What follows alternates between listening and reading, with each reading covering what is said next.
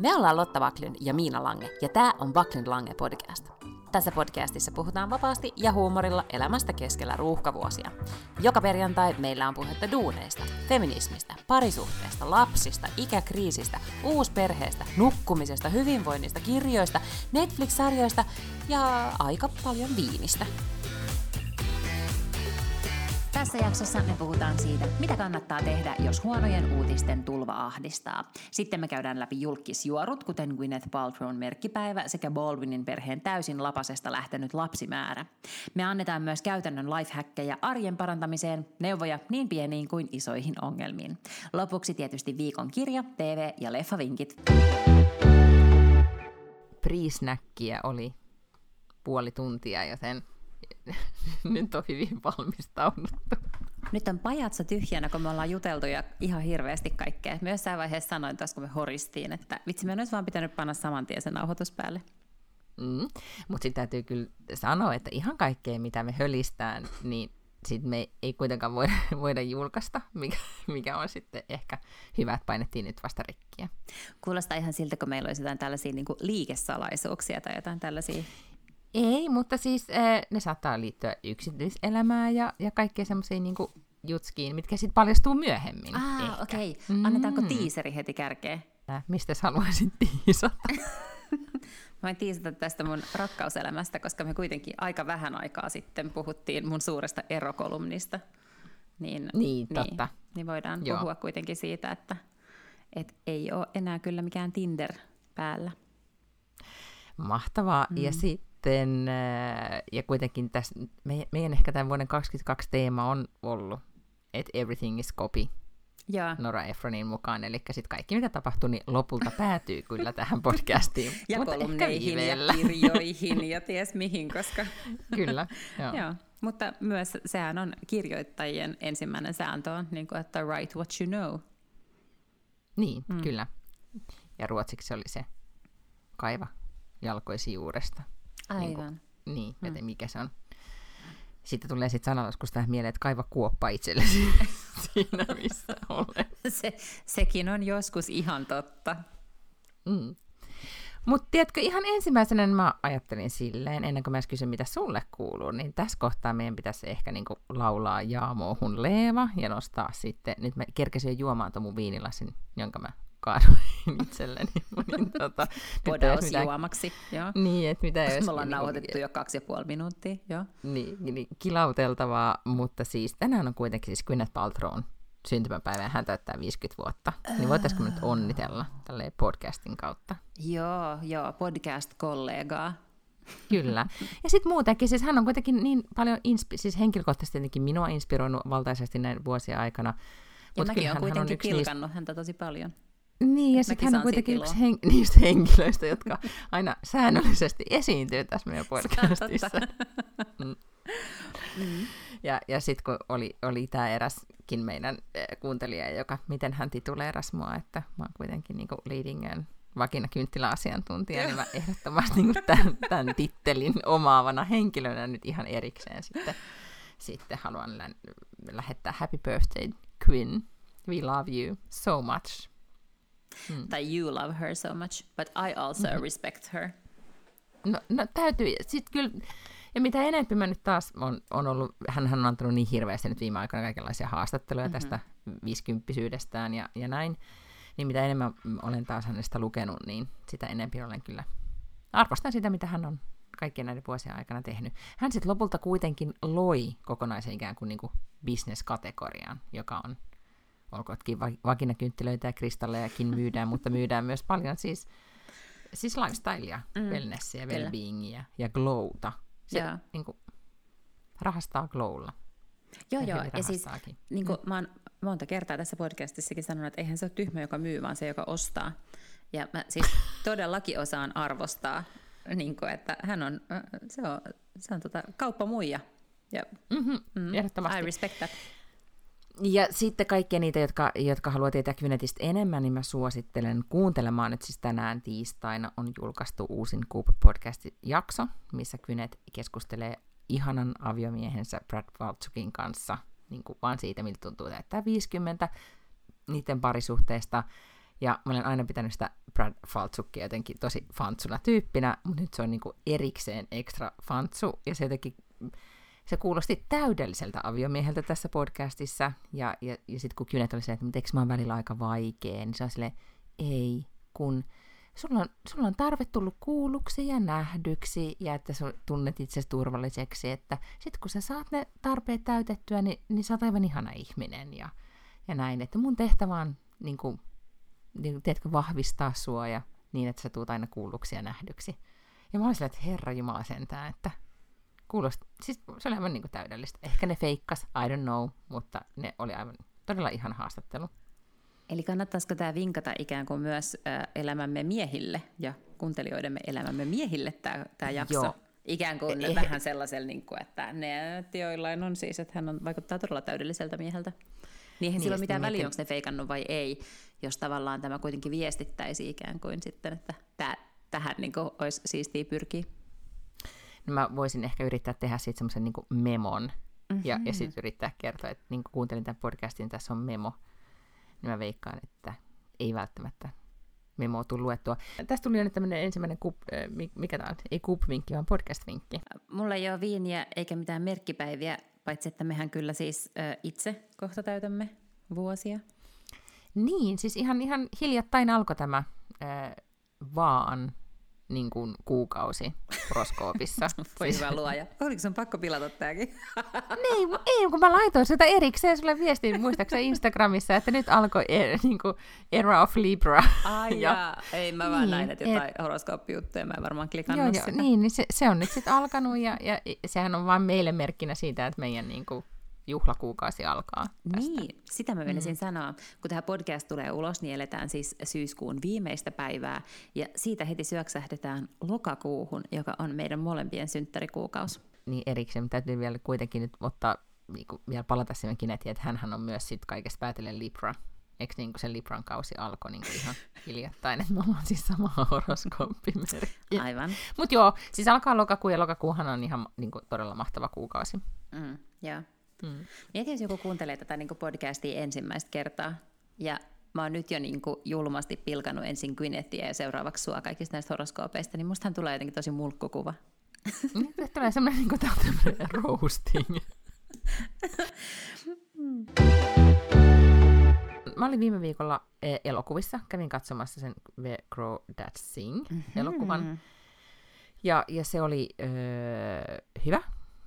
Semmoinen niin kuin aikuisten satu, se oli kaunis elokuva, ja mä niin kuin ennen kaikkea siis arvostin siinä vaan sitä, että Reese Witherspoon on niin kuin näkee sen vaivan, että kääntää nämä naisten niin kuin jättimenestyskirjat elokuviksi, että mekin saadaan ne meidän omat blockbusterit. Mä en siis ymmärtänyt, että on ollut kaupallinen menestys tämä elokuva. Pelkästään se, että sulla on elokuva, joka on tehty sulle, tai ajateltu, että sä oot hyvää kohderyhmää, sulle kannattaa nyt tehdä tälleen hyvin tuotettu, kaunis aikuisten satu. Niin, sitä ihan mielikseen sen 2 tuntia katsoi. Oltiin toki elokuvateatterissa, missä sai myös juoda viiniä, mikä oli hyvä asia. Mutta pelkästään se, että oli tolleen just elokuvissa keskellä viikkoa, niin sehän oli jo, kohotti tunnelmaa ihan huomattavasti. Ja tuli semmoinen olla, että niin kun, mitä enemmän asioita tekee, niin sitä enemmän hän tuntuu siltä, että esimerkiksi on enempi aikaa. Eikö niitä aika ikään kuin menee hitaammin? Muistaakseni korona-aikana niin viikot vaan viuhu, koska ei tapahtunut yhtään mitään. Joo, ja sitten mä oon kyllä huomannut sen, että jos on tosi paljon tekemistä, niin mä saan ihan hirveän paljon enemmän aikaiseksi. Sitten kun on se tosi kiireinen päivä, että sulla on oikeasti niin kiire, että sun on pakko kirjoittaa sellaista niin kuin paperille to-do-listaa, että sä varmasti saat joka ikisen asian tehtyä, niin sähän et istu hetkeäkään silleen koneella, että pitäisikö tehdä joku yksi BuzzFeed-quiz, tai niin kuin, pitäisikö katsoa, mitä tapahtuu Instagramissa, koska sä et vaan kerta kaikkiaan ehdi, että sä vaan niin kuin suoritat niitä asioita, ja sä saat ihan todella, todella paljon enemmän aikaiseksi sinä päivänä, myös asioita, mitkä olisi voinut tehdä toisena päivänä. Mutta tähän perustuu nyt se, kun mä puhuin viime viikolla siitä to-doist-systeemistä, siitä appista, niin perustuu myös se, että mun kyllä viikonloput on tehostunut, koska siihen voi laittaa deadlineja. Ja jos on viikon niin kuin merkitty, että lauantaina pitää saada nämä asiat tehtyä, niin tosi ripakkaan kyllä ne tapahtuu ihan vaan sen takia, että kuuluu se bling, bling, bling ääni, ja sitten ne on tehty. Ja sitten voi hyvällä omalla tunnolla niin kuin vaan chillailla. Mulla ei ehkä oikein onnistu toi. Mä haluan jotenkin varata mun lauantait ja sunnuntait sellaiseen ajaan, no nyt mä heti kyllä kontradiktaan itseni, koska mä olin lauantaina Hämeenlinnassa puhekeikalla, mikä oli tosi hauskaa. Mä tai itse asiassa menin bussilla ei mitään ei tapahtunut ja syystä yhtäkkiä olinkin ollut jo Hämeenlinnassa. Siellä oli 300 ihmistä yleisössä, se oli tosi kivaa. Mä vaan unohdin, että se tapahtui. Mä menin bussilla Hämeenlinnaan, mä kävelin Aulangolle. Monta kertaa mä oon mennyt junalla Hämeenlinnasta eteenpäin jonnekin Tampereelle tai jotain, ja aina kun se lähtee sieltä Hämeenlinnasta, niin se menee hetken sellaista niin kuin rantareittiä. Mä en oikein, ei se ehkä ole järvi, olisikohan se jonkunnäköinen joki tai jotain, joka menee siellä Hämeenlinnaan. Näkyy vettä ja kaunis maisema. Vettä näkyy ja kaunis maisema, ja siellä on muun muassa se Hämeenlinna, joka näkyy. Mm-hmm. Ja hirveän kivalta näyttää, ja aina ajattelen, että tota olisi varmaan kiva kävellä. No sitten siunaantuu tällainen puhekeikka sinne Skandik Aulangolle, joka on siellä Hämeenlinnassa, mutta joku 5 kilsaa siitä keskustasta. Minä kuulen reippaana ihmisenä lähdin vähän aikaisemmin kotoa, otin linja-auton Hämeenlinnaan ja kävelin sitten sieltä Hämeenlinnasta sinne Aulangolle, jotta pääsin kävelemään sitä hienoa rantareittiä. Ja näin, hyvät kuuntelijat, näin niitä elämän pakettilistauksia sitten, niihin saa sen rastin ja konfettisade tulee. Päättää vaan lähteä aikaisemmin kotoa. Niin, no just niin, aivan. Mutta oli ihan hirvittävän kivaa, en ollut pitkään aikaan käynyt luennoimassa kirjasta. Sen palaute oli jotenkin ihanaa ja kaikki nauroi ja tykkäsi ja muistin taas, että miten saakelin tärkeää se mun viesti on. Kaikkien ihmisten pitäisi lukea mun kirja. Tai niin, siis tää oli siis siitä reippauskirjasta. Joo. Niin sehän on, niinku se viesti ei vanhene. Ei kyllä, ei kerta kaikkiaan. Ja tämähän oli, tämä meidän pre-snackin yksi aiheesta oli just se, että sä ehkä mentaalisti menit sivulle 47, otit sieltä ohjeen ja kerroit sen minulle. Sä olisit voinut muuten saman tien sanoa, että se mun kirja on siis sun yöpöydällä, otat siitä sivut 47 ja alleviivataanpa yhdessä tämä kohta ja sitten sen jälkeen. Niin, se on totta. Sä voisit kyllä ottaa maksua tästä. Se on henkilökohtaisesti koutsailet. Joo, kyllä. Se on totta, se neuvo, minkä mä annoin sulle, niin se on siis siellä kirjassa. No totta kai se oli. Mutta missään nimessä en ota tästä maksua, koska jos sä rupeat maksamaan, niin sit sun kannattaa maksaa jollekin ammattilaiselle. Mulla on vieläkin aina hirveän huono omatunto, kun mä menen suomalaiseen kirjakauppaan, mä näen sen mun kirjan, ja sit se on psykologia niin kuin hyllyssä. Ja sit mä oon aina vähän sellainen, että oh my god, eikä nyt vaan kukaan oikeasti luule, että mä oon joku ammattilainen. Että mä oon vaan niin kuin reipas ihminen, mutta en mä oo mikään psykologi. No, mutta aloititko sä tämän sun Hämeenlinnan luennon siis sillä, että mietittekö, että miten ihmiset saa asioita tehdyksi, ja että ne ensin, niin kuin, esimerkiksi minä tänään olen ottanut bussin aikaisemmin, että mä saan käveltyä tämän niin kuin pienen kävelymatkan, tai monta kilometriä se ikinä onkaan, reippaasti tänne. Että silleen nämä asiat vaan hoidetaan. Siitä olisi voinut tulla vähän semmoinen, että en pidä tuosta ihmisestä, joka keulii sen kävelyretkellä. Mutta miten teit? Mä aloitin siis sanomalla, että no, mikäs reippausauktoriteetti se minä olen. Mutta mä kerron nyt teille alkuun vähän itsestäni. Ja sit mä luettelin, mitä kaikkea mä oon tehnyt. Ei niinkään siksi, että ihmiset näkisivät sen perusteella, että mä oon reipas, vaan siis sen, että kun katsoo tätä mun taustaa ja mun uraa, niin se on hirvittävän kirjava ja poukkoileva. Että siellä ollaan tavallaan niin kun stand-up-koomikko, televisio- ja radiojuontaja, sitten kuitenkin niin kuin myyntijohtaja, poliittinen erityisavustaja, sitten yhtäkkiä jossain pörssiyhtiössä viestintäjohtajana, että nämä ei niin kuin yleensä ole yhden ihmisen sellaisen niin kuin urapolun sisällä, ainakaan niin kuin toisiaan seuraavat askeleet, niin sitten mä vaan sanoin heille, että sit kun mä yritin vähän reflektoida, että mikä näitä kaikkia yhdistää, niin se ei ole se, että mä olen aina jokaisen huoneen fiksuin tyyppi, tai mä olen aina se valovoimaisin tyyppi, tai karismaattisin, tai ihmeellisin. Usein toki, mutta et aina. Mutta on olemassa sellaisia huoneita, missä en ole. Mutta mä oon vaan niinku ollut saakelin reivas. Ja se on se, mikä tavallaan mut on aina näihin paikkoihin niinku vienyt. Ja sitten se hyvä uutinenhan on se, että kuka tahansa voi olla reipas, kun sun ei ole pakko olla fiksuin, tai nopein, tai valovoimaisin, tai karismaattisin, koska kuka tahansa voi olla reipas. Et sillä voi saada siis suhteetonta etua ihan ilmoitteeksi. Joo. Mä kuuntelin meidän suosikkipodcastiamme Pivottia, missä oli vieraana Jen Psaki, joka on siis entinen, jolla oli ennen se sun unelmahomma, eli sen Valkoisen talon lehdistösihteeri. Joo, tai joku press secretary. Joo, joka pitää siis näitä daily briefingiä siellä Valkoisessa talossa. Äärettömän pätevä, ei enää voi sanoa ehkä nuori nainen, koska hänkin on kuitenkin jo niinku ehkä hyvä siis kysymys. Nainen. Enpäs nyt osaa sanoa. Kyllä mä niinku olisin arvannut, että hän on mua nuorempi, mutta enpäs tiedä. Ehkä vähän nuorempi, mutta ei paljon. Ei kuitenkaan, on niin kuin ehkä menisin vielä sanomaan, että on milleniaali, ettei missään tapauksessa kuitenkaan Gen Z. Ei varmastikaan. Edustaja. Ei varmastikaan. Niin. Googlaappa se sieltä. Mutta Jen oli siis Karan... Herjumala, mikä sen Pivotin toisen juontajan nimi nyt on? Sä sanoit sen jo äsken, mutta... Kara Swisher. Kara Swisherin haastateltavana jossain Code, whatever, tapahtumassa se nyt olikaan. Ja kun mä kuuntelin Jeniä, niin mulle tuli välillä semmoinen olo, että herjumala, mä kuuntelen nyt Lotta Wacklundia, koska hän on todella niin kuin ajatustavaltaan ja miten hän puhuu ja näin, niin muistuttaa tosi paljon sua. Niin mä mietin, että jos sä olisit Jenkeissä, niin sulla olisi just, saisit niinku Jen Psaki, niinku oikeesti. Siis, ootko tullut ajatelleeksi? Joo, kyllä. Kuuntelin itsekin tätä samaa haastattelua, ja niin monta kertaa olin silleen, oh my god, miten tuolla on niinku maailman siistein. Vitsi, mä haluaisin olla Jen Psaki. Se olisi niinku niin siistiä. Joo. Ja tietenkin tosi imarteleva ajatella, että mukamas itse voisi olla niinku niin kovassa duunissa, mutta joo, ihan kyllähän... Mutta siis hän on varmasti ihan niinku... Todellakin siis jäätävän hyvä, mitä hän tekee, mutta hän selitti tosi paljon sitä hänen niin kuin esimerkiksi omaa tekemisen filosofiaansa. Hän ei ehkä käyttänyt sanaa reipas, mutta hän kuvasi sitä just, että häntä siis motivoi just, että jos hän ei tiedä jotain asiaa, niin hän selvittää sen ja hänestä on mahtava sitten kertoa se muille ihmisille niin kuin mahdollisimman niin kuin selkokielisesti. Ja jos niin kuin mikään... motivoi sua niin kuin yhtä paljon. Sä aina otat selville jonkun asian, niin sit sä pidät siitä jonkun luennon. Joko tässä podcastissa tai ystäville tai missä tahansa, niin kuin, missä tahansa olosuhteissa. Se on totta, mutta musta syy siihen on myös se, että tosi usein jotkut asiat on oikeasti yllättävän helppoja, mutta ne jotenkin mystifioidaan tai tehdään vaikeiksi tai jotain sellaista. Ja on tosi paljon asioita, jotka ei ole vaikeita, mutta ihmiset kuvittelee, että ne on vaikeita. Ja sitten musta on ihastuttavaa luennoida niiden helppoudesta ja selittää ne silleen yksinkertaisimmalle tasolle. Mä tein jossain vaiheessa sellaisia somevideoita, niin kuin jotkut vaikeat asiat minuutissa. Et siellä oli silloin sote-uudistus minuutissa ja jotain Fudiksen EM-kisat minuutissa. Siis jotain tällaisia asioita. Sitten tavallaan niin kuin kondensointiin minuuttiin se olennainen tieto siitä. Jos sä jatkaisit tota, niin susta tulisi niin kuin järjetön TikTok-fenomen. Ai niin, koska oli... sehän olisi täysin... Totta, niin tämä oli aika ennen TikTokia.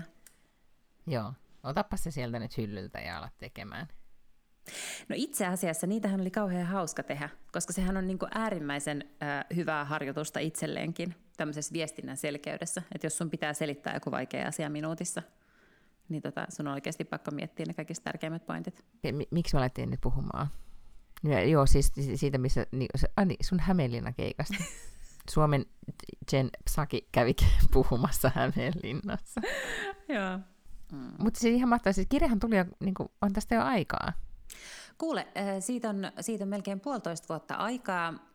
Tämä tilaisuus oli siis kokoomuksen puheenjohtajapäivät. Ja sinne sitten toivottiin jotain tämmöistä kohottavaa ja mielenkiintoista puhetta siihen loppuun, koska siellä ikään kuin käynnistettiin tavallaan organisaation sisällä silleen vähän tätä eduskuntavaalikampanjaa. Alettiin vähän käynnistellä, koska nehän on ensi huhtikuussa ja sitten kysyttiin, että sopisiko tulla tämmöiselle vähän niin kuin motivaatioluennolle sinne loppuun. Ja sitä minä olin siellä tekemässä. Mä lähetin sulle Instagramissa yhden postauksen, kun mä olin ihan, että miten helvetin monta lasta näillä oikein on. Siis Alec Baldwin, joka on amerikkalainen näyttelijä, niin hänellä on varmaan niin kuin useampi lapsi jo edellisistä liitoistaan, mutta nykyisen vaimonsa... Yksi vaan. Apple, eiku, se... mikä sen nimi on? Joku tämmönen, se on Kim Basingerin kanssa. Sillä on niin se, joo, yksi lapsi, tytär, aikuinen. Ja sitten hän on sen jälkeen siis mennyt tämmöisen vähän nuoremman naisen kanssa naimisiin, ja ne oli saanut jo ihan sikamonta lasta. Ja sitten ehkä viime tai toissa vuonna oli joku sellainen tosi weirdo-tilanne, missä ne sai vauvan, ja sitten ne sai vauvan taas 4 kuukautta myöhemmin. Joo, siis että Hilaria synnytti yhden ja sitten yksi oli niinku surrogaatilla. Että ne haluaa siis niin paljon lapsia, että ne ei edes ehdi tekemään niitä itse. Tai ne luulee, että ne ei enää saa vissiinkään, niinku, että kun oli kärsinyt jotain keskenmenoja jotain, niin sitten ne turvautuu tähän surrogaattiin, nämä on ymmärtänyt. Ja sitten joku IVF kuitenkin onnistui tai jotenkin hän tuli raskaaksi. Ja sitten nämä syntyi niin kuin todella, että ne on käytössä katsoen, heillä on siis kaksi, että nehän on niin lähellä toisiaan, niin kuin nämä kaksi heidän aikaisemmat nuorimmaiset. Ja nyt, koska? Ja nyt ennen, silloin heitä oli ehkä 5 niitä lapsia tai jotain, niin nyt oli Instagramissa taas joku postaus, että ne on taas saanut vauvan. Niin, ja sä oot siis, tässä sun viestissä luki, wait, paljon näitä nyt on. No kun en mä tajua. Ja sitten mä aloin miettimään, että paljon niitä on. Ja siis mä luulen, että Alec Baldwinilla on tällä hetkellä 9 lasta. Elikkä nyt Hilarian kanssa hänellä on siis 8. That's too much, man. Niin, tai siis voisiko olla? Otan mä nyt vielä googlaan. Tai sitten, että niitä olisi yhteensä 8. Mutta myös mä niinku ehkä luin, että niitä olisi nyt sitten jopa 9. Se on kyllä tosi paljon. Ja siis yllättävän paljon niin kuin yhden ihmisen kanssa, ellei ole stadilainen. Täällä on siis Wikipediassa nyt sanotaan, että on 8 lasta, mutta nyt on hirveän epäselvää, että onko tänne nyt kerätty sitten. Se uusin. Mutta sitähän nyt, mutta jotainhan, mä sitten taas kirjoitin omiin podimuistiinpanoihin, että pitää ylipäätään siis puhua siitä, että mitä tapahtuu Baldwinilla ja niin, tai Alekin elämässä ylipäätään, koska sillähän on, muistetaan, tässä on kuitenkin ehkä vuodenpäivät vai keväällä, kunhan se tapahtui se traaginen onnettomuus kuvauksissa, missä hän siis ampui hengiltä siis kuvaajan siis aseella, jossa olikin sit ollut siis oikeita luoteja. Ja nyt mä en tiedä, missä vaiheessa tämä niinku keissi on poliisitutkinta menossa ja joutuuko se sit lopulta siihen syytteeseen. Mutta jotenkin se heitti läppää omassa Instagramissaan siitä, että nyt heidän pitää niinku mennä niinku näiden niinku lasten rahastoihin jotenkin, niin kuin, että ne oli puhunut siitä, niin kuin, että jostain teki, niin kuin, että pitääkö nyt kääntyä niin kuin lasten college-fundien puoleen, ja sitten joku yksi lapsista oli jättänyt isälle $11, että isä, voit käyttää nämä. Ja siis oikeudenkäyntikuluihin vai? Niin, että onko siellä jotain tällaista, niin kuin, mutta silloin vähän, mikä se olisi nyt sitten, Spora de Uut on nyt hänen käytöksensä, kyllä sen Alekin käytös. Et silloin on selkeästi ollut todella niin kuin, vaikea, totta kai mä ymmärrän tommoisen järkyttävän onnettomuuden jälkeen, niin hän on siis varmasti siis henkisesti aivan riekaleena ollut. Ja sitten tietenkin kun vaimo on koko ajan, niin kuin, en tiedä miten ne kerkee mitään tehdä, jos niillä on siis 8 tai 9 lasta. Mutta niin, muistaaksä, että se oli vähän niin kuin unhinged joskus jo ennen sitä itse ampumisjuttua? Muistatko, että et kun tuli jotain somekritiikkiä sitä hänen rouvaansa kohtaan, niin sitten se jotenkin kilahti täysin ja sitten se teki semmoisia pitkiä Instagram-ränttejä, missä se jotenkin niin kuin huusi tuntemattomille ihmisille. Ja se ei mun mielestä ehkä, mä ymmärrän, että totta kai voi keittää yli, jos sä elät jotenkin noin ihan poskettoman julkista elämää no niin kuin mekin, mitä oikeutta meillä nyt on heidän perhesuhteistaan keskustella. Että totta kai varmasti sillä niin kuin, se onkin tosi, tosi vaikeaa, mutta ei se kyllä ihan sellainen niin kuin tasapainon merkki ole, että sitten vedetään jotkut hullut kilarit jonnekin instaan. Ei, no nyt tässä on ihan kuule siitä faktatietoa ruotsalaisista iltapäivälehdistä tässä nyt kerron, että siis tämä oli heidän 7. yhteinen lapsi, eli Alekilla on siis 8 lasta. Se oli se Ireland Island. Aivan joo. Niin on sitten joo, tämä, joka on siis jo aikuinen ihminen. Mutta siis heidän vanhin lapsensa on siis tämä Carmen, heidän esikoistyttärensä on 9. Joten heillä on siis 9 vuodessa syntynyt 7 lasta. Oh boy. Niin se on kyllä, täytyy sen jotenkin ottaa koville. Tai tietenkin sehän on kuuluisa sitä, että se jumppaa aivan jatkuvasti. Että sehän ei kuulemma jumppaile silleen, niin kuin tiedätkö, 1,5 tunnin jumppasessioita päivässä, vaan se jumppaa ihan koko aika. Niin kuin se tekee semmoisia niin kuin erilaisia pieniä muuveja, vaikka se tyhjentää tiskikonetta tai lukee lapsille, niin se tiedätkö, tekee koko aika jotakin pitääkseen kehon liikkeessä. Aika uhata. Kyllä on vähän erikoista. Ehkä pitää vaan mä en usko, että mä sitä rouvaa seuraankaan, mutta ehkä mun pitää lopettaa seuraamasta Alec Baldwinia, koska ehkä heillä ei ole kaikki nyt ihan kunnossa. Joo, mä en siis seuraa enää Hilariaa. Mä lopetin, kun mä jotenkin, mulle tuli vähän jotenkin semmoinen, en mä tiedä, ei tullut enää hyvät fibat. Joo. Niin. Ajattelen, että tällainenkin kansalaistaito on pitänyt itselleen hankkia, kuten että yrittää tunnistaa tällaisia niin kuin epäterveitä käytösmalleja julkisuuden henkilöissä ja sitten tehdä siitä se johtopäätös, että nyt ei kannata seurata näitä ihmisiä, koska mulle ei tee hyvää nähdä tällaista, niin kuin, tällaista asiaa mun vaikka puhelimessa. Niin, siis tämä on niinku 22 vuoden medialuku plus mental health-taito. Mm. Just niin. This is self-care. Lopeta Baldwinia seuraaminen. Self-care tip.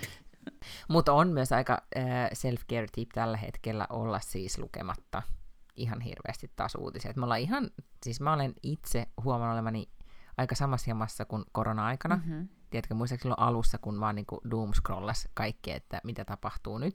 Tänään mä luin uutisen, että nyt vihdoin korona on siis virus tai tauti muiden joukossa, yeah. Ettei niinku, ei mitään vaaraa. Mutta sen tämän niinku vaaran on täyttänyt paitsi niinku kohoavat korot, kohoava sähkön hinta, inflaatio, ruuan inflaatio ennen kaikkea, se mitä tapahtuu Venäjällä ja nyt vielä viimeisempänä mitä tapahtuu Iranissa. Mm. Niin on vähän semmoinen olo, että plus aina jo Ruotsin hallitusneuvottelut ei myöskään niin kuin kauhean jännittävää katseltavaa. Ja kaasuputki repes. Niin, ja ehkä vielä jopa niin kuin räjäytettiin. Niin tuli semmoinen olo, että herra jumala sentään, että kun kollega jostain, että mä haluaisin elää vähemmän historiallisia aikoja. Joo, kyllä. Niin mulle tuli todella semmoinen olo, että mä en ihan kaikkea nyt jaksa niin kuin seurata, etenkään kun ihan samalla tavalla kuin koronassakin, niin eihän ne otsikot tai sanavalinnat nyt ole sellaisia, niin kuin, että tsemppiä meille kaikille, että kyllä tästä selvitään. Ruotsiksi puhutaan siis varjavinter, siis susitalvesta, siis joka on siis vaan kamala ja pimeä talvi, joka nyt tulee, ja Suomessa niin Hesarki oli keksinyt oman osaston, jonka nimi oli kriisitalvi, mihin sitten kaikki kriisitalviasiat laitetaan. Niin sitten tuli semmoinen olo, että mä en haluaisi kriisitalvea, kun mä haluaisin vaan semmoisia uutisia, että näin kudot villasukkaa ja tiedätkö, voisi musiikitunnelma. Mutta tässähän on niinku tavallaan kaksi ongelmaa, paitsi se, että on oikeastikin hirveästi huonoja uutisia, tavallaan enemmän kuin yleensä, niin on myös se, että hyvät uutiset ei ole oikein ikinä ollut kauhean uutisarvoisia. Tiedätkö, että sit vaan jos ne on todella yllättäviä asioita, niin sit voidaan uutisoida jostain hyvästä. Mutta käytännössä hyvät uutiset ei ole oikein niinku uutisia. Mut mä oon alkanut seuraamaan esimerkiksi Instagramissa muutamia sellaisia tilejä, jotka on jotain tällaisia niinku only good news-tilejä. Ja sitten siellä kerrotaan sellaisia todella endearing, sellaisia tiedätkö, pieniä tarinoita, niinku just tämmöisiä, että koulubussi aina pysähtyy jonkun mummeli oveessa Amerikassa ja sitten ne laulaa sille ja vilkuttaa sille joka päivä. Tiedätkö tällaisia, niinku, että tietenkään nämä ei ole uutisia, tietenkään sillä ei ole sellaista uutisarvoa, että minkään lehen pitäisi tästä nyt kirjoittaa, mutta ne on niinku äärimmäisen niinku heartwarming. Joten ei some ole pelkkä pahan mielen ja mielenterveysongelmia aiheuttavan niin kuin saastan paikka, vaan oikein valittuna niin siellä on ihastuttavia juttuja. Tämä alkoi sillä, että me valitettiin siitä, että on tosi paljon kaikkea kauheata uutista, niin onko me nyt sitten kuitenkin joku tällainen kohottava loppu tässä, että miten kannattaa sitten toimia nyt, kun on kovasti kaikennäköistä dystoppista uutista? No siis esimerkiksi vaan sitten jättää kuuntelematta, tai siis lukematta. Tästä vähän tämmöinen aasinsilta. Sä kuuntelet sellaista podcastia kuin Skopet. Ja sitten sanoit, että heillä oli viime jaksossa tällaisia niin kuin käytännön niin kuin vinkkejä, jotka helpottaa elämää. Ja mä sitten päätin käydä kuuntelemassa sitä, jotta me sitten tietäisin, mistä me voitaisiin puhua, kun me puhutaan näistä. Ja siellä ne olivat keränneet myös kuuntelijoiden tällaisia elämän helpotusvinkkejä. Yksi niistä vinkkeistä, jonka joku kuuntelija oli lähettänyt, oli, että en enää katso uutisia. Joo. Ja se oli mun mielestä ihan käyttökelpoinen uutinen, koska se on ihan totta. En mäkään siis itse asiassa katso uutisia enää ihan hirveästi. Me ollaan monta kertaa puhuttu mun ex-kollegojen kanssa siitä, että kun oli kaupungilla töissä ja kun sä oot poliittinen erityisavustaja, niin sun on pakko katsoa koko ajan. Siis sun on pakko katsoa kaikki helvetin A-studiot ja iltauutiset. Siis pitää myös lukea Hesari-kannesta kanteen joka päivä tai ainakin tietää, mitä siellä kirjoitetaan. Niin nyt yhtäkkiä, kun tavallaan se ei enää olekaan semmoinen välttämättömyys, niin on jotenkin ihanan dekadenttia olla tälleen, että en mä katso tänään uutisia, mä vaan podaan, tai mä pelaan mobiilipeliä, tai mä luen kirjaa, ja se on aivan ihanaa. Ja sitten se kuuntelija siinä podcastissa sitten oli sanonut, että kyllä ne suuret uutiset tulee, ja mä oon ihan samaa mieltä, mä oon niin kuin koko ajan ihan hyvin kärryillä uutisista. Mulla tulee CNN, New York Times ja Hesari ja Hyysis, niin kuin noi notifikaatiot mun puhelimeen. Valtaosa... Käytännössä katsoen sä seuraat niinku uutisia, jos ne tulee. Mutta valtaosaa niistä uutisista mä en käy lukemassa. Mutta silti mä oon aika hyvin kuitenkin tavallaan kartalla koko ajan. Mutta se on totta, että niin, että sä näet otsikoita, niin se ei ole ollenkaan yhtä ahdistavaa kuin se, että sä katsot uutisia. Tai sitten menet vielä ihan ikään kuin lukemaan niitä. No, mutta sitten jos mennään ikään kuin, niin kuin näihin muihin lifehackseihin, tai että miten niin kuin tavallaan pienillä asioilla elämästä voi tehdä parempaa. Joo, mä annan niin vaikka esimerkin, niin, että ihmiset ymmärtää, mutta ne itse siis antoivat tällaisia esimerkkejä, kuten että se yksi perhe esimerkiksi, he syövät ainoastaan 2 arkiruokaa.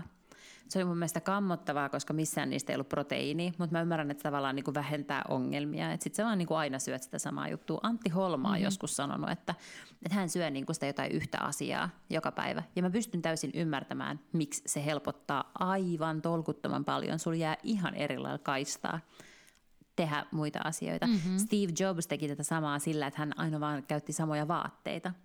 Ja mä oon lukenut joidenkin tällaisten niin kuin isojen pomojen, missä on jotain tämmöisiä niin kuin tyyliin pörssiyhtiöiden tai suurten yritysten johtajia, missä ne on antanut omia tehokkuusvinkkejä. Mä muistan siitä tarinasta, että oli yksi nainen, joka söi joka päivä saman lounaan.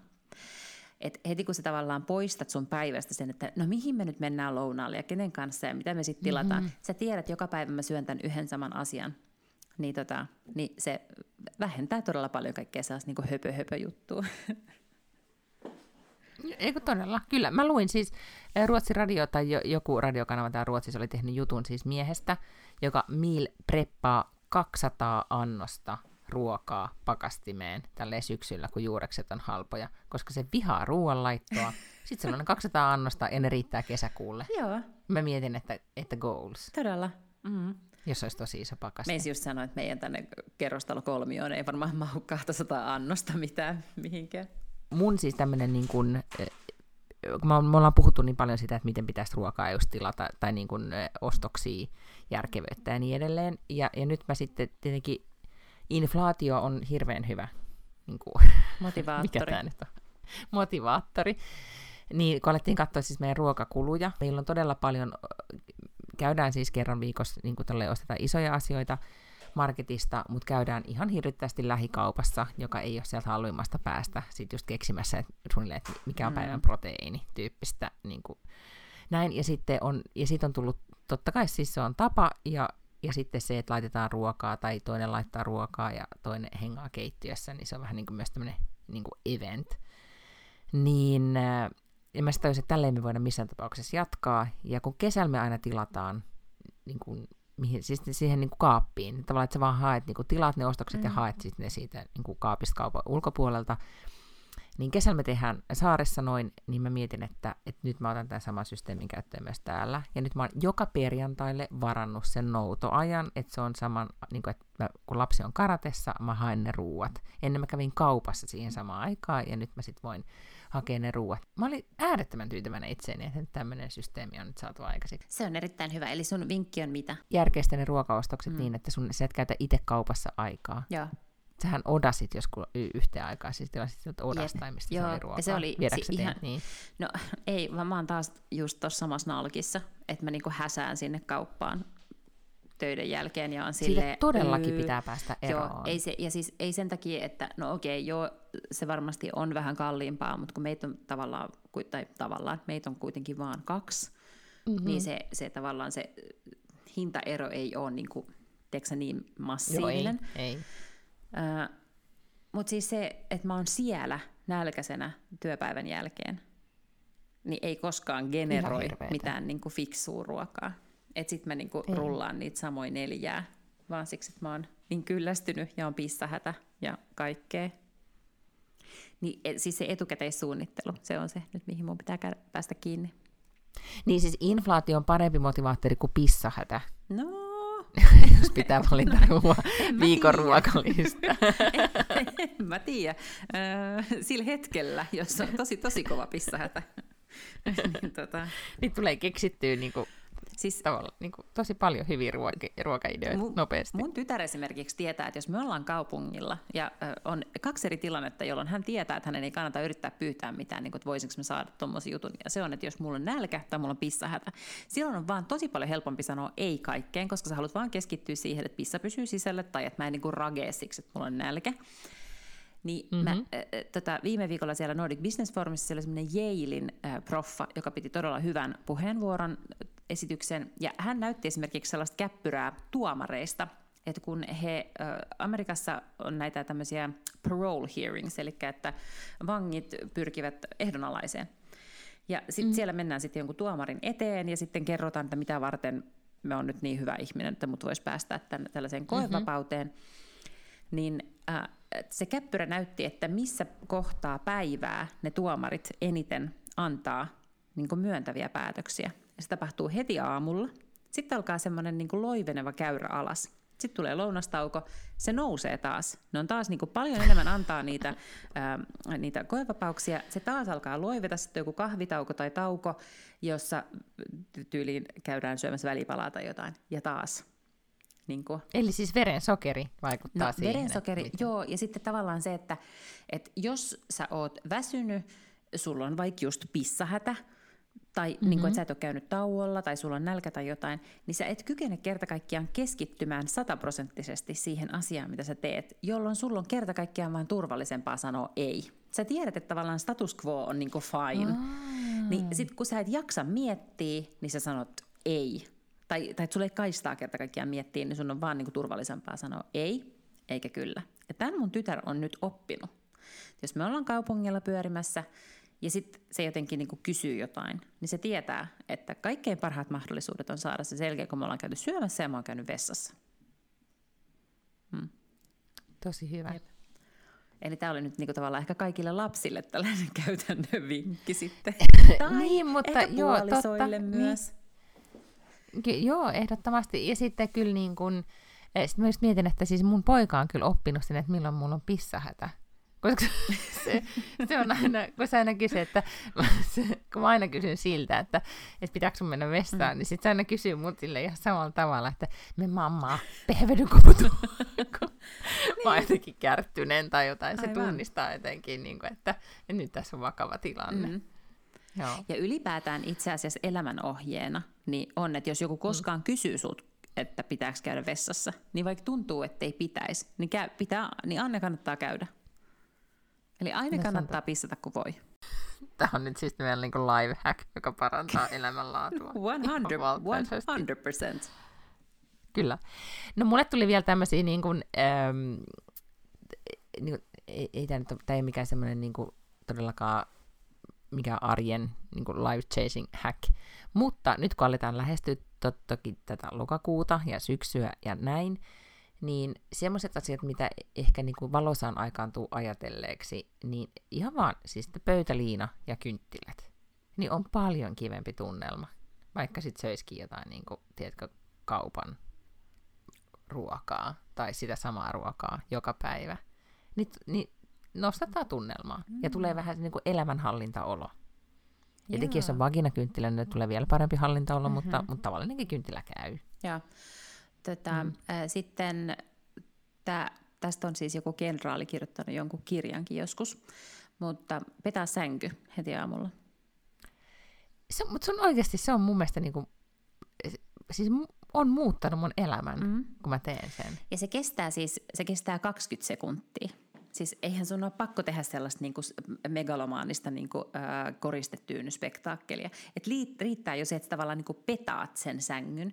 Niin kun sä tuut kotiin ja sä näet sun sängyn, niin sulla on heti paljon kivempi olo. Koska monesti kun mä tuun ovesta sisään, niin täällä on tällainen niinku hävityksen kauhistus. Niin se tavallaan asemoi sut pahan tuuliseksi sillä siunaamalla sekunnilla, kun sä astut sisään. Mutta sitten niinku just esimerkiksi meet vaikka vaihtamaan vaatteita tai jotain, sä näet sen sun sängyn ja se on kivasti pedattu, niin sulla tulee vaan niinku parempi fiilis. Meillä on just tää koristetyyny hässäkkä. Meillä on noin 8 tyynyä, jotka pitää asetella silleen suuruusjärjestykseen kauniisti siihen, niin kuin se on tietty järjestys. Mä voin ottaa tästä kuvan. Se on kuitenkin niinku, se on semmoinen niinku Monica moment, siis friendien Monica moment, että se pitää olla tietyllä tavalla. I don't get this, ja sä nauroit mulle, että mä silitän mun lakanat. I know. Sitten on viltit, jotka pitää laittaa silleen kivasti siihen. Näin. Joo. Mutta se, että petää sängyn heti aamulla, niin se antaa elämänhallintaa. Ja sen voi lukea sen kenraalin kirjan mun mielestä se oli jotenkin vähän niin kuin ontuva analogia, mutta hän ikään kuin toi sitä sieltä armeijasta, niin kuin, että sä teet sen ensimmäisen asian edes hyvin silloin päivällä, niin sitten se jotenkin asemoi sut onnistumaan kaikessa muussakin tai jotain. Joo, ja siis on itse asiassa varmaan siitä, eikö tämä kenraali pitänyt siis tämmöinen puhevalmistuja elämänohjeita siis valmistulle. Se oli siitä, koska sehän päättyy se puhe jotenkin silleen, että et sitten kun sä meet, et vaikka sit se päivä olisi ollut niin kun, sit lopulta huono, niin sit sä voit kuitenkin mennä niin kun tyytyväisen nukkumaan sänkyyn, jonka sä oot aamulla perannut, että sä oot edes jotain tehnyt hyvin. Mm. Sitten mulla on tällainen käytännön vinkki, että älä tee ehkä kasaa. Ja tää alkoi siis siitä, että no tää, mikä nyt, onko sä nyt sit miesystävä, mikä ikinä hän onkaan tää mies, joka on yhtäkkiä elämässäni, niin... Niin aivan, jonka takia siis Tinder on otettu pois käytöstä. Nythän me ei tarvitse sitä sen suuremmin määritellä. Ei. Niin. Hän on muuttanut viime viikonloppuna, ja sitten hän tuskaili sitä, että kun hän kävi läpi jotain vaatehuonetta tai vaatekaappia, että siellä on tavallaan niin kuin, on niitä, mitä pitää säilyttää, on niitä, mitä ei pidä säilyttää, sitten on sellaisia vähän niin kuin ehkä-juttuja. Ja sitten sanoin, että et älä missään olosuhteessa tee mitään ehkä-kasaa. Et se ehkä-kasan rakentaminen on se, että sä vaan niin kuin potkit tavallaan sitä tölkkiä eteenpäin, niin kuin roskaa eteenpäin tiellä, koska eihän se niinku häviä, sun pitää vaan niinku jossain vaiheessa tehdä, niin sen sijaan, että sä nyt käytät sen sun ajan tehokkaasti ja teet päätökset, niin sä käytät sen ajan siihen, että sä niinku pähkäilet ja kasaat ehkä kasaa, ja sä kuitenkin joudut käyttämään sen ajan myöhemmin, missä sä teet ne päätökset. Niin välittömästi pitää vaan tehdä se kyllä tai ei päätös. Ja tää pätee myös esimerkiksi sähköpostin lukemiseen, koska mä oon itse tosi huono siinä. Mä oon itse sellainen, että mä luen jonkun mailin, sit mä oon silleen, että tää vaatii nyt niin kuin vitsi toimenpiteitä ja mä en nyt ehkä just nyt ja jaksanko ja muistanko ja mitä mieltä mä niin kuin oon tästä. Ja sit käy silleen, että mä jotenkin merkkaan sen lukemattomaksi. Ja se on ihan typerää, koska mä käytin siihen nyt 2 minuuttia sen sähköpostin veivaamiseen. Ja kuitenkin mä merkkasin sen luettomaksi, jolloin mun pitää tehdä sille sitten jotain joskus toiste. Mun pitäisi ryhdistäytyä ja vaan heti aina vastata, kun mä avaan sähköpostin. Oliko, ei mulla nyt oikein mitään muita semmoisia niin megahäksejä nyt tässä ollut, kun oli tää ruoan ostaminen, oli tää isoin. Joo, no mulla oli, että älä tee ehkä kasaa. Oliko mulla mitään muita? Petaa sänky aamulla. Nämä oli ihan hyviä. Musta on tosi kiinnostavaa, jos jollain ihmisellä on jotain tämmöisiä. Mikään oivallus ei ole liian pieni tai liian suuri, niin ne saa mielellään meille lähettää vaikkapa Instassa @BacklundLange podcast. Oi, se olisi mahtavaa kuulla niistä. Ja mulle teki kyllä tosi suuren vaikutuksen, että Scopet-podcastissa niin Cecilia Blankens, joka on yksi näistä podcastajista, niin oli muuttanut sen omaa niin kuin liikkumistaan, tai siis vaan niin kuin treenaamista sillä, että sille sen joku ystävä oli sanonut, että ota semmoinen sääntö, että jos et voi käydä suihkussa ennen kuin oot treenannut, ja sitten se lasketaan, jos on vaikka vaan tehnyt jotain vähän vatsalihaksia tai jotakin. Mutta on kuitenkin semmoinen niin kuin asenne, kyllä, että vähän niin kuin pitää ansaita se suihku. Ja se oli mun mielestä tosi kiva. Just niin, joo. Ja siis tällaisia ajatushäkkejä olisi tosi kiinnostavaa kuulla, jos jollain on jotain hyviä. Oliko meillä oikein virallisiakin vinkkejä? Mitä kannattaa katsoa? Mä olen katsonut 2 stand-up-spesiaalia Netflixistä, molemmat naisten stand-upia. Toinen on Taylor Tomlinson, joka on sillä tavalla mielenkiintoista, että hän on 28-vuotias. Tämä oli varmaan sen toinen jo. Ja tämä oli tämmöinen, niin kuin, siis hän on hauska, mutta tämä oli myös tämmöinen kurkistus tällaiseen niin kuin Gen Z-elämään, missä niin kuin puhutaan jatkuvasti vaan niin kuin mielenterveysongelmista ja tällaisista asioista. Mä ajattelin, että oh boy. Että kun ne sanoo, että niillä on ankea elämä, niin kyllä niillä varmaan onkin sillä sukupolvella. Ja sitten katsoin ton, herra jumala, mikä sen naisen nimi on? Catherine Ryan, joka on kanadalainen koomikko, joka muutti Britteihin ja on asunut Briteissä. Se on ollut monissa tämmöisissä brittiläisissä paneeliohjelmissa ja tällaisissa, niin sen stand-up-spesiaalin katsoin myös. Ja sit mä haluaisin myös suositella vakooja kirjallisuuden ystäville. Kaikki ne, niin kun, meillä on kuitenkin niin kun iso kuuntelijajoukko todennäköisesti tästä kategoriasta. Voi olla, ettei ole, mutta John le Carré, joka on tietysti maailmankuuluisin vakooja kirjailija, joka on muun muassa kirjoittanut sen The Spy That Came In From The Cold ja Tinker Tailor Soldier Spy, jotka on tämmöisiä legendaarisia vakoja romaaneja, niin hän siis kuoli viime vuonna ja nyt postuumisti ilmestyi hänen viimeinen kirjansa. Ja sen nimi on Silver View, ja se kannattaa nyt sitten sen takia tietysti lukea, että se on hänen viimeisin tekele, se on viimeisin, mitä nyt ikinä pääsee lukemaan John le Carrén kirjoittamana. Ei se nyt hänen paras kirjansa ollut, mutta sitä oli sitten kuitenkin kiva lukea siksi, että hän on mennyt jo pois. Mun kirjavinkki liittyy, se voisi olla vähän genree, mutta en sano siitä silleen enempää muuta kuin, että muistaakseni kun dekkarikirjailija Liza Marklund aloitti uuden ikään kuin dekkarisarjan, jonka nimi oli Polcirkeln. Siis sillä oli tämmöinen niin kuin paikkakunta jossain tuolla Pohjois-Ruotsissa, josta se alkoi kirjoittaa uutta sarjaa. Mä en tiedä kuinka monta niin kun, jaksoa tai kirjaa siitä nyt aikoo siitä sarjasta tulla, mutta se Polcirkeln oli siis ensimmäinen osa, ja siinä oli tämmöinen poliisihenkilö, tai niin kun, se ei ollut pääosassa, mutta jollain tavalla siinä kuitenkin henkilökaartissa mukana, ja se ensimmäinen osa päättyi sitten siihen, että jollain tavalla hintattiin, että tämä poliisi on nyt sitten niin kun seuraavan kirjan niin kun enempikin pääosassa. Ja nyt sitten on ilmestynyt toinen osa, jonka nimi oli Kalmyyren, ja siinä sitten kerrotaan sitten tästä, kun tämän poliisimestarin vaimo 90-luvulla niin hukkui siis suohon ja jätti pienen tyttärensä siihen suopiereen kivelle, ja sitten, että mitä sitten hänelle tapahtui ja mitä lopulta ylipäätäänkin tapahtui. Niin ei nyt ollut mikään semmoinen niin kuin järisyttävä dekkari. Jotenkin mä tykkään sen Marklundin tavasta kuvata Ruotsia ja ikään kuin sitä, niin kuin niiden henkilöiden kautta sitä, että mitä tässä maassa tapahtuu. Ja se on kyllä todella, se on taitava kuvaamaan henkilöitä niin, että niihin kiintyy tai alkaa jotenkin, niin kuin, tiedätkö, on niitä henkilöiden puolella. Mm-hmm. Jotenkin niin. Mä, siis välillä siinä oli semmoisia käänteitä, että mä olin aivan silleen, että ai kauheita, tapahtuuko tämä nyt näin, että miksi aina pitää miksi pitää kirjoissa aina tapahtua tämmöisiä niinku dramaattisia käänteitä, eikö se olisi vaan kiva, että ihmisille kävisi hyvin? Hei, mä oon miettinyt tätä joskus TV-sarjojen kohdalla, mä oon ajatellut, että miksi on, niin kuin, why must there always be a problem, että eikö muka oikeasti niin kuin skulaisi semmoinen ohjelma, missä olisi jotenkin kivaa kuitenkin vaan koko ajan?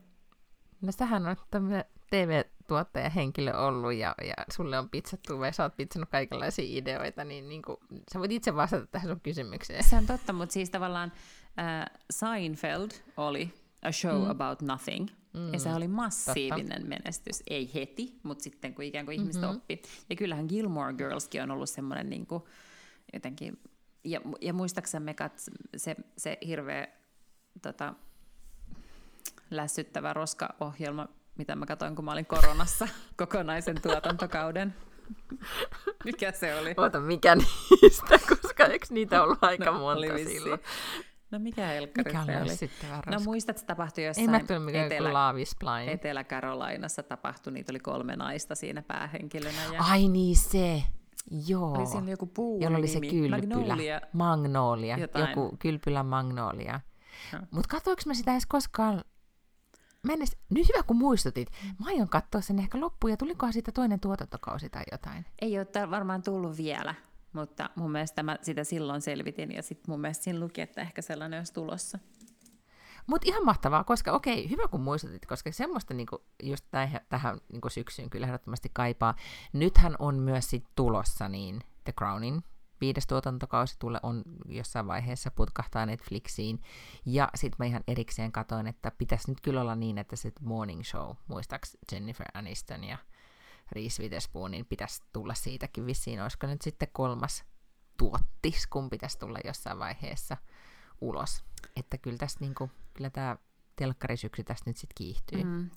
Tuolla Uutisraportti-podcast, mitä mä kuuntelen joka viikko, joka on Hesarin podcast, niin siellä juuri yksi ulkomaan toimittaja vai politiikan toimittaja suositteli, kun heillä on lopussa myös tämmöiset suositukset heidän podcastissaan, niin suositteli, että kannattaa katsoa The Crownia, koska erityisesti nyt, kun on niin paljon tämän kuningattaren kuoleman johdosta ollut kaikennäköistä uutisointia, niin hän sanoi, että kun hän on katsonut The Crownin, niin hänellä oli ihan sellainen niin kuin olo tavallaan Charlesista, että hän tuntee sen, että kiva, kun tämmöinen niin kuin tuttu valittiin kuninkaaksi. Että hän palautti mieleen, sitten siellä oli joku tämmöinen, hän on pitänyt aikoinaan siis jonkun tärkeän puheen, mitä varten hän opetteli Walesin kielen, että hän piti sen puheen Walesiksi silloin, kun hänestä ikään kuin tehtiin Prince of Wales, vai mikä hän on, niin sitten kaikki tällaisia ikään kuin anekdootteja, mitkä on sieltä The Crown-sarjasta. Mä en ole itse siis katsonut The Crownia ollenkaan, niin sitten mietin, että toihan on itse asiassa hyvä kulma, että siellä varmasti oppii sitten myös asioita sen sarjan kautta. Ja sitten tämä tulee siis perjantaina, niin muistatte sitten, että tiistaina 4. päivä lokakuuta, kun tämä kuitenkin tämä lokakuu on juhlakuukausi, niin on myös yksi merkkipäivä tiistaina, ja se on siis Kanelbullens dag, eli korvapuustipäivä. Aivan totta. Niin muistatte niin sitten sitä. Ja tiedätkö muuten, mikä on myös perjantaina, kun tämä podcast tulee ulos, on kansainvälinen podcast-päivä. No onnee meille! No onnee meille! Ja silloin siis juhlitaan kaikkia, me ollaan podcasteja. Erityisesti meidän podcastia. No niin, laitetaanko nämä nyt sitten nämä podcast-mikit kiinni? Laitetaan. Ja palataan niihin päästä. Katos, niin kuin, sitten on after snack. Joo, sitten on after snack. Hyvä. Ensi viikkoon. Ensi viikkoon. Moi kiva. Moi. No, kiva viikonloppua. Heidoo!